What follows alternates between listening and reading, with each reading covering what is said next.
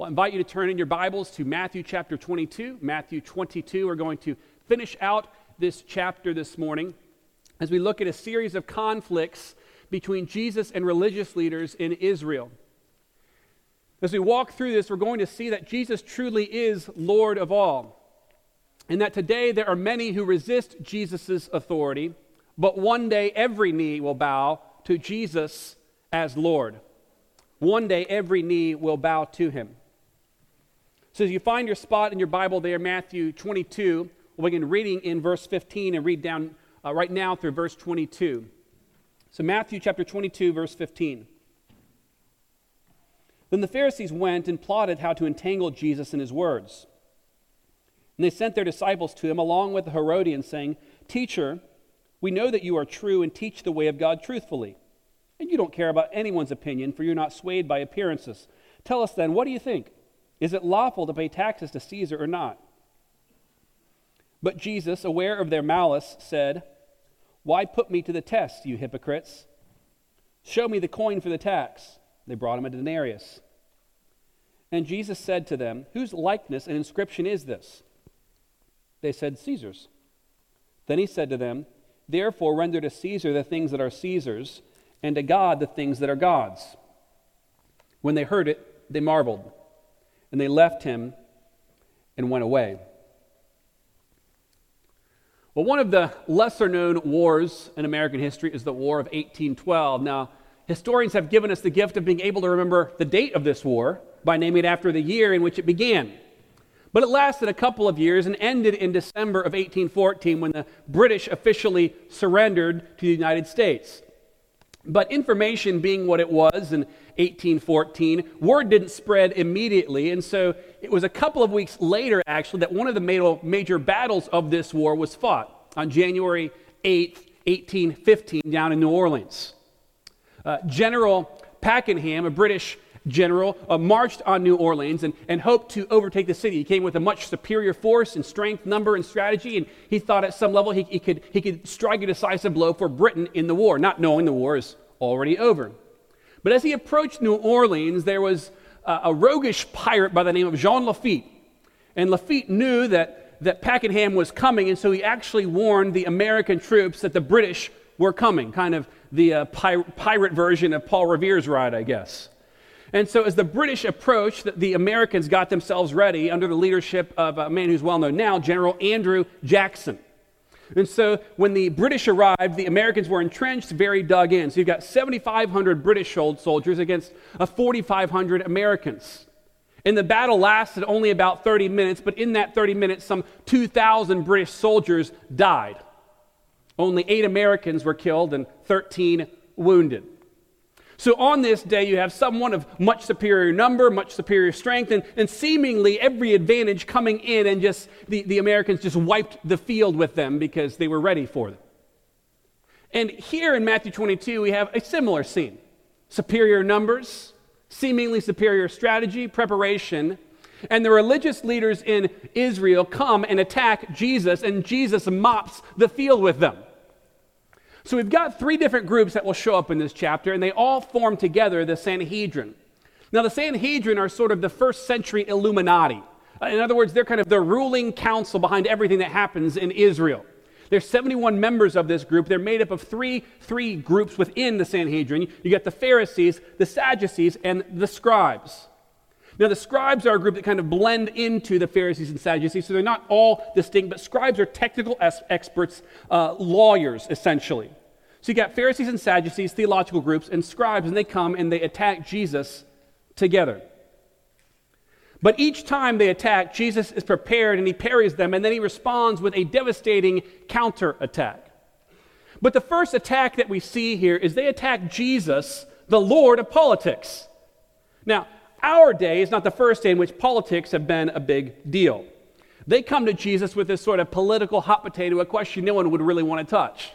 In Matthew 20, 28, Jesus said that he came to serve and to give his life as a ransom for many. So his mission is not political, it's redemptive. He came to preach the gospel and declare that God is redeeming sinners through his grace. But as he traveled, imagine with me that he's traveling through a very complex political environment. You see, Israel has its own politics.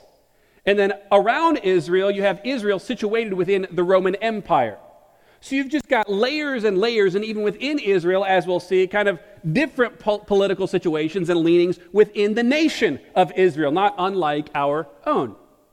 And so Jesus navigates this very complex environment. So imagine with me a spiritual leader who's preaching the gospel clearly in a place where politics are just a trap no matter which way you look.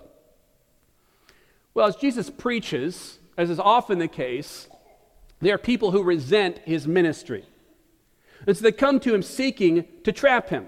So in verse 15, we have the first of three back to back to back conflicts between Jesus and relig- religious leaders. And verse 15 tells us it's a trap. The Pharisees plotted how to entangle him in his words. So after their plot is formed, they hatch their plan. They sent their disciples to him along with the Herodians. Now, we've got another group introduced here. The Herodians are people who back the Herods. They're essentially a political lobbying group in the first century. So you've kind of got all the political forces arrayed here, and they're going to confront Jesus. Well, as deceivers often do, they start with flattery. They call him teacher. Teacher, we know that you are true and you teach the way of God truthfully. Well, then it's ironic because then they tell Jesus, We know you're not easily influenced. And then they try to butter him up and influence him. But the words of Solomon are true. The kisses of an enemy are deceitful. So the Pharisees leaning close to kiss Jesus, but also hiding the dagger that they plan to skewer him on. Verse 17 tell us then, what do you think? Is it lawful to pay taxes to Caesar or not? Now, in this theoretical question, they've laid a particularly ingenious trap. So, this is near uh, the end of Jesus' life, sometime around AD 30 to 33, somewhere in there. Well, if you track back a few decades to AD 6, you've got the Roman Empire fully coming in and investing themselves in Palestine. And when they came in, they implemented a tax called the poll tax. Now, the poll tax is the first century equivalent of the 1770s tea tax. In other words, it's not real popular in Israel. And so, like the early patriots that, that, dumped the tea overboard in Boston Harbor, there was, there was an early Jewish leader here, a man by the name of Judas. Now, this is not Jesus' disciple Judas, it's a different Judas. And he leads a revolt in AD 6 protesting this particular tax.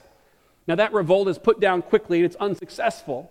But his revolt laid, laid the way for a later revolt 60 years later in AD 66 there's really the last Jewish revolt because then in AD 70, uh, Jerusalem is wiped out, destroyed. And it's this poll tax that led to a lot of what happened. Well, it's not a very popular tax. Now, Judas, the rebel leader, is from a region known as Galilee. Now, Galilee, as we know, is where Jesus has spent a lot of his time. It's in the north. Well, where is Jesus now? He's in Jerusalem, all the way in the south in Judea. Well, in Galilee and Judea, you have very different cultural and political contexts.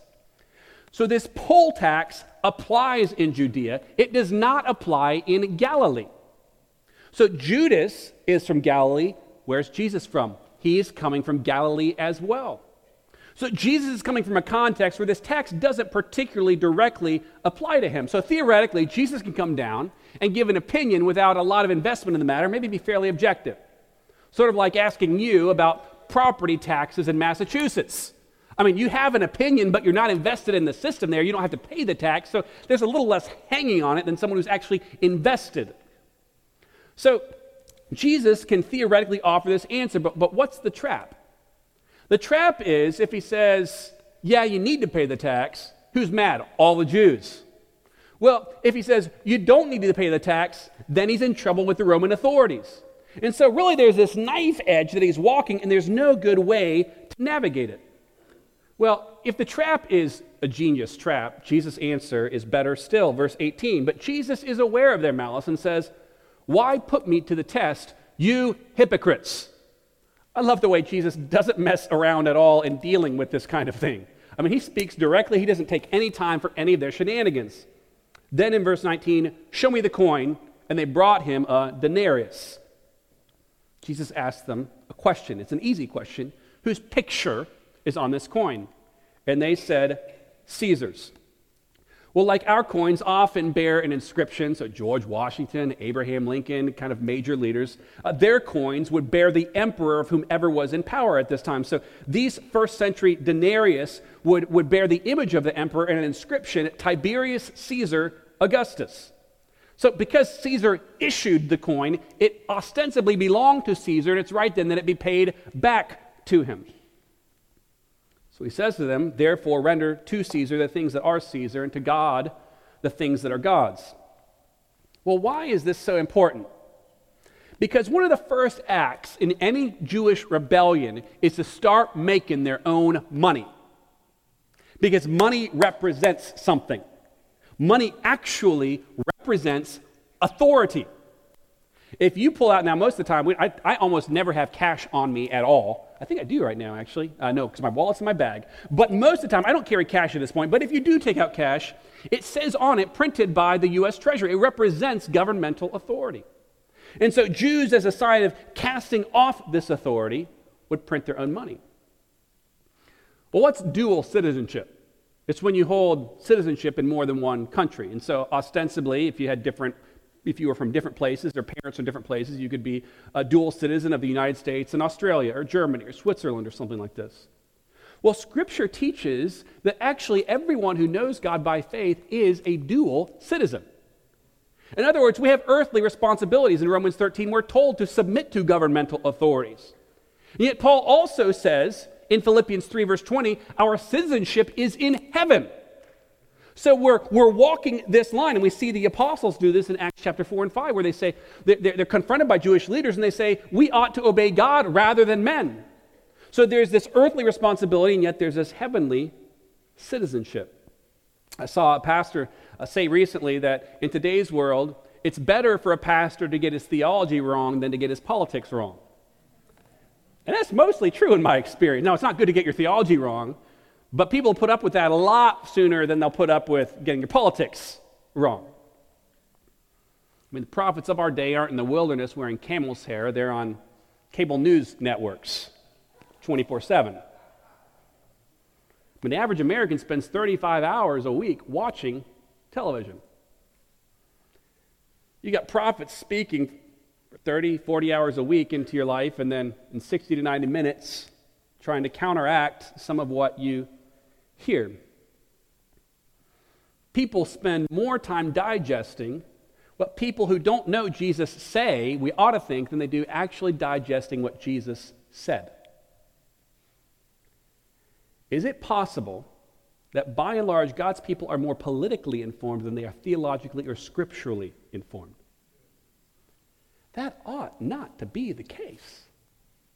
We're to be people of the Word, people shaped by the Word, people formed in the Word, people grounded in the Word. Or otherwise, we'll be what, like James 1 says, we'll drift with every wind of doctrine. And we do. It's not that we can't or shouldn't have political opinions.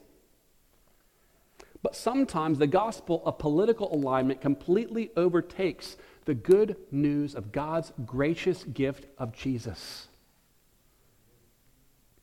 What is the face of our Christianity to the world? Don't let the controversies of today distract us from this truth. God loved the world and sent his son Jesus so that whoever believes in him will not perish but have everlasting life. I mean, brothers and sisters, if we were to ask ourselves, what is our face to the world around us, that is to be our face, not the gospel of politics. Jesus ultimately is Lord of politics, and he moves us from politics to a theological question. As the Sadducees come and confront Jesus with a different question, and they attack the Lord of life in verses 23 to 33. If you'll follow along, we'll begin reading in verse 23. The same day, the Sadducees came to him, who say that there is no resurrection, and they asked him a question, saying, Teacher, Moses said, If a man dies having no children, his brother must marry the widow and raise up offspring for his brother.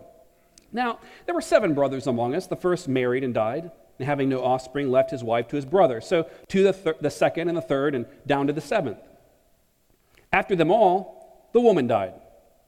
In the resurrection, therefore, of the seven, whose wife will she be? for they all had her. But Jesus answered them, You are wrong, because you know neither the scriptures nor the power of God. For in the resurrection they neither marry nor are given in marriage, but are like angels in heaven. And as for the resurrection of the dead, have you not read what was said to you by God? I am the God of Abraham, and the God of Isaac, and the God of Jacob. He is not God of the dead, but of the living. And when the crowd heard it, they were astonished at his teaching. Well, a different group now approaches Jesus. The Pharisees have tried to trap Jesus politically. Now, the Sadducees try to trap him theologically. So we've said the Sadducees are one of the most influential groups in Israel, second really only to the Pharisees. Now, theologically, a significant difference between the Pharisees and Sadducees is that the Pharisees accept the whole Old Testament.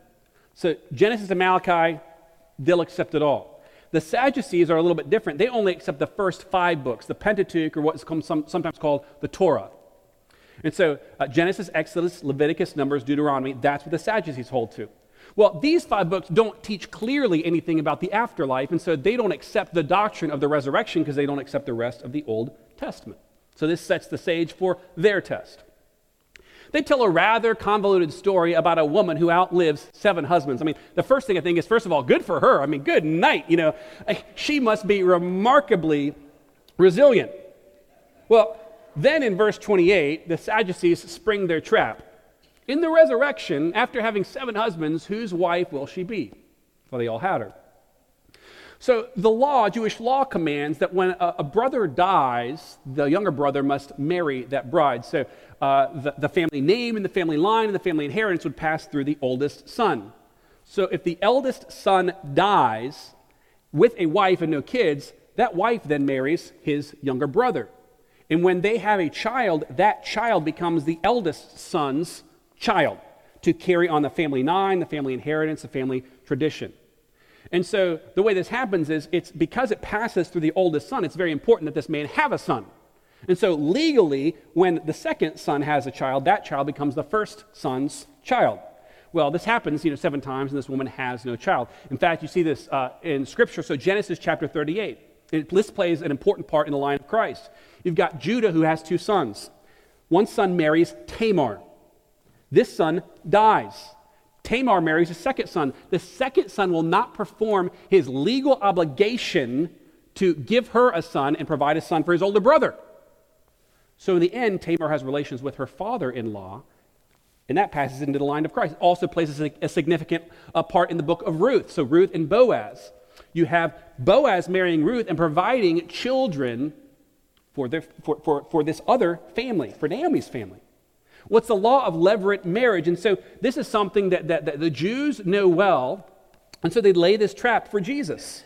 But in doing this, they laid a trap of their own making. So they lay this theological trap, and then Jesus responds with a theological double chokehold.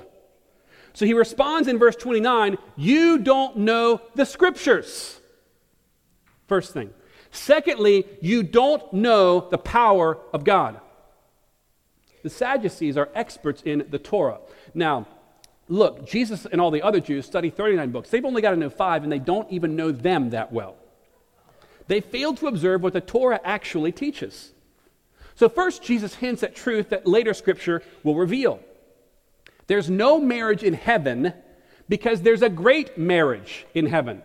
Jesus, the bridegroom, will wed his bride, the church, and so there's no other marriage in heaven. But secondly, Jesus appeals to a story they know well Exodus 3. The Lord meets Moses in a burning bush. Remember this story in the wilderness? And he speaks to him. And he identifies himself as, as the God of the patriarchs. I am the God of Abraham and of Isaac and of Jacob. Now, if you know anything about biblical history, by the time Moses is here, Abraham, Isaac, and Jacob are doing what? They're dead. They're doing nothing. They're lying in the grave. So when the Lord speaks and says, I am the God of Abraham, Isaac, and Jacob, how can he say that he is their God if they're dead? The point is, they are not dead, but living. God is not the God of the dead, but of the living. And so the crowd hears this and they're astonished and they cannot believe Jesus has actually interpreted the Torah better than the experts on the Torah. He's beat them at their own game. It's not that the Sadducees haven't heard this scripture, they know it. It's that they have failed to understand it. You see, in this doctrine, it's so important because our faith rests on the resurrection, not just of Abraham, Isaac, and Jacob, but ultimately on the resurrection of God's Son, Jesus Christ. This is why Paul said in 1 Corinthians 15 that if Jesus Christ is not raised from the dead, then we are of all people most miserable, because without the resurrection, we have no hope. The cross of Christ, without the resurrection of Christ, is a powerless cross. But with the resurrection, the cross of Christ becomes a cross that can deliver us from any, any enemy sin, death, any evil. And so in Christ we have hope. The promises of God all rest on this truth. The resurrection is real, and God has declared it and guaranteed it through his Son, Jesus himself. The Sadducees have the truth of Scripture, yet they fail to see it and submit themselves to it. Yet, how often do we fall into the same trap? Hearing the word and not doing the word. If God were to show up today, or Jesus were to show up today, and we went to 1 John and we read, Love not the world, nor the things that are in the world, would Jesus say to us, Well done? Or would he say, You know neither the scriptures nor the power of God? Or Jesus' own words, You cannot love God and money, would Jesus say, Well done, your life is a faithful demonstration of the sacrifice of the gospel? Or would he say, You know not the scripture nor the power of God. Or if we came to Ephesians 5, Christ loved the church and gave himself for it. Would he confront our idolatry of work, school, hobby, family, TV show? Would he say, You know neither the scripture nor the power of God? Or would he commend us for loving the bride of Christ as he loves his bride. You see, the error of the Sadducees is no different from the error that we often ourselves fall into. We move from a political and theological test now to a scriptural test. How is it that we relate to Scripture or God's revelation? So if you follow along, we'll read verses 34 through 40. So we've gone Pharisees, Sadducees. Now the Pharisees will show up again in verse 34. But when the Pharisees heard that he had silenced the Sadducees, they gathered together. And one of them, a lawyer, asked him a question to test him Teacher, which is the great commandment in the law? And he said to him, You shall love the Lord your God with all your heart, with all your soul, with all your mind. This is the great and first commandment. And the second is like it You shall love your neighbor as yourself. On these two commandments depend all the law and the prophets. Well, you can always count on a lawyer to ask the difficult question, can't you? And this guy shows up and he's got another tricky question. Mark's gospel tells us this man is also a scribe. Scribes, as we've said, are the technical experts in the law. And Jewish rabbis by this point had delineated some 613 laws that the scribes are experts in. So the scribe's question implies not just a desire to know which is the greatest of the commandments, but which one is so great that it would govern all other commandments. In other words, if you could keep this commandment, it would help you keep all of the rest. Well, this is a common debate about which is the greatest commandment. It takes place for centuries before Jesus ever shows up. So Jesus answers by quoting from Deuteronomy 6, the passage that uh, Jim Thompson read earlier. You shall love the Lord your God with all your heart, with all your soul, and with all your mind. Now, um, no doubt this is a common answer to this question. There's this vertical dimension to our relationship with God, and it affects, it affects us so much that Jesus hits that first. But then Jesus connects dots that no one else ever had, and we never would had Jesus himself not done it first. Now, it's common for us love God, love others. Love God with your whole heart, love your neighbor as yourself. Jesus quotes from Leviticus 19:39, "You shall love your neighbor as yourself." And then he says, "On these two hang depend all the law and the prophets." Rabbis often quoted the requirement to love God. They often quoted the requirement to love your neighbor, but no one had ever put these two commandments together. No one had ever realized that in these two commands there is one will of God. In other words, from this vertical relationship flow our horizontal relationships. These two commandments faithfully summarize all that God desires of us love God and love others. I mean, Jesus' answer is succinct. I mean, it's kind of neat. But if we're honest, it's also deadly. Look again at verse 37. Love God with all your heart and with all your soul and with all your mind. If we realize that that is God's expectation, each of those alls is like hammering a nail in the coffin of our souls. I mean, to keep the law, all you have to do is never fail to love God completely. That's it. And then Jesus goes a step further love your neighbor as yourself. Now, Jews interpreted this command pretty conveniently. They interpreted it as applying only to good Jews. If you're not an Israelite, you're not my problem. But we know that Jesus tells a different version of this command, doesn't he?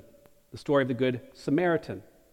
He demonstrates that everyone, even the people that were tempted to despise the most, whether it's because of personal relationship, whether it's because of some ethnic or relational disposition, everyone is my neighbor, especially the person that I'm most tempted to despise. Love God, love others. It sounds great as a church slogan. It sounds great as a social media bio, but it is a terrible standard against which we will be judged. Everyone who fails is condemned. I mean, loving God is my life's mission. And yet, I think I can honestly say that in every single one of the 14,000 plus days of my life, there's never been one day when I did this successfully. And yet, God says this is the command. So, this beautiful summary of the law, so brilliant, becomes a terrible record of condemnation. Love God completely. Fail. Love others perfectly fail. Yet, in all of the ways that we fail, Jesus succeeds. 1 John 4, verse 9 tells us, In this, the love of God was made manifest among us, that God sent his only Son into the world so that we might live through him. It's in Christ that we can do this, in and through Christ that we can fulfill these commands. Jesus came, God said, Love God completely all the time, and Jesus never once failed in breaking this command. God said, Love your neighbor as yourself, and Jesus never once failed to love his neighbor perfectly. So, friends, it is true. You and I cannot fulfill these commands, but through Christ in us, we can live out these commands. And if we mix up the order of these commands, if we try to do it on our own, it's a terrible record of condemnation. But in Christ, we can know that when we fail, even when we fail, Jesus himself succeeds. And God cannot turn away the presence of his Son. When his own Son comes knocking, the Father will answer. We come with a record of failure, and Jesus comes and offers in our place a record of ultimate success. A record that we did not earn, that we cannot earn, that we do not deserve, and he gives it to us. That's grace. That's not earned merit. That's not anything we can deserve. It's something that God gives us. It's Jesus in my place. When Jesus hangs on that cross, what's he bearing? He's bearing our failures. He's bearing our failure to love God, our failure to love our neighbor. He's bearing our sin, our condemnation. And we stand before God, and God says, Welcome home, my son. He's welcoming us home for the sake of his son, Jesus Christ. We can know when we fail, Jesus succeeds, and God has saved us so we might live through him. Well, after these three attacks, it's time for Jesus to turn on the offensive. He's got a counterattack. He is Lord of all verses 41 to 46. Now, while the Pharisees were gathered together, Jesus asked them a question, saying, What do you think about the Christ? Whose son is he? They said to him, The son of David. He said to them, How is it then that David in the Spirit calls him Lord, saying, The Lord said to my Lord, Sit at my right hand until I put your enemies under your feet. If then David calls him Lord, how is he his son? No one was able to answer him a word, nor from that day did anyone dare to ask him any more questions. Well, this time Jesus asks the question What do you think about the Christ? And this is the central question confronting every person What will you do with Jesus? Then he asks a follow up question Whose son is he? They respond with a right answer. It's not, it's not a wrong answer, but it's a right answer, the son of David. Well, from the very first pages of Matthew, we've seen that Matthew is proving that Jesus is the son of David, the rightful king of Israel. The opening genealogy demonstrates that Jesus is David's greater son. In chapters 9, 12, 15, 20, and 21, Jesus is called the Son of David. So Jesus isn't taking issue with the correctness of the title so much as its inadequacy. In other words, they don't go far enough. Is Jesus David's son? Yeah, he is. But he's so much more. In Psalm 110, David writes, The Lord said to my Lord, Sit at my right hand until I put your enemies under your feet. So, David, the king, speaks of someone greater, my Lord, someone who is his Lord, his master. So, David recognizes that his son is greater than he is. Now, the way that uh, the Jewish culture worked is that historically, the Jews have claimed that for centuries, ever since the kings of old, Jewish power and culture have been in decline. And so it's impossible that someone now could be greater than David when the Jews were actually doing okay. And in any family, the father is the ultimate authority figure. So it's not possible that a son can be greater than his father. So it's both historically and relationally implausible that David would call a son Lord. Well, how can this be possible? Well, after trying over and over to trap Jesus, the Sadducees and Pharisees find themselves trapped. Verse 46 No one was able to answer him, nor did anyone dare to ask him any more questions. It's like, shut up, guys, we're done. But what about David? See, David was a shepherd of sheep. The son of David, he's our shepherd. David ruled a nation. The son of David is sovereign over all creation. David faced temptation and failed. The son of David faced temptation and succeeded for us all. David slew Goliath with a stone. The son of David crushed the head of the serpent, and no stone can hold him in. David died a weak old man. The son of David, he lives forever. And so do all who trust him. At the end of life, the most important question won't be, will, were you a good citizen? It won't be, were you a good father? It won't be, did you live a good life? The only question that really matters is Jesus, your Lord and your Savior. It won't even be, did you carry your Bible and go to church? Philippians 2 tells us that because Jesus humbled himself to die in the place of sinners, God has highly exalted him and given him a name that is above every name, so that at the name of Jesus every knee will bow and every tongue confess that Jesus Christ is Lord to the glory of God the Father. That day is coming when every knee will bow and confess that he is Lord. But today, Jesus offers you the opportunity to do this by faith? Will you turn from your sin and trust Him? Let's take a moment now and respond to God's word in repentance and faith. I'll give you a moment to talk with God personally, and then I'll close this time in prayer. Let's talk to Him now.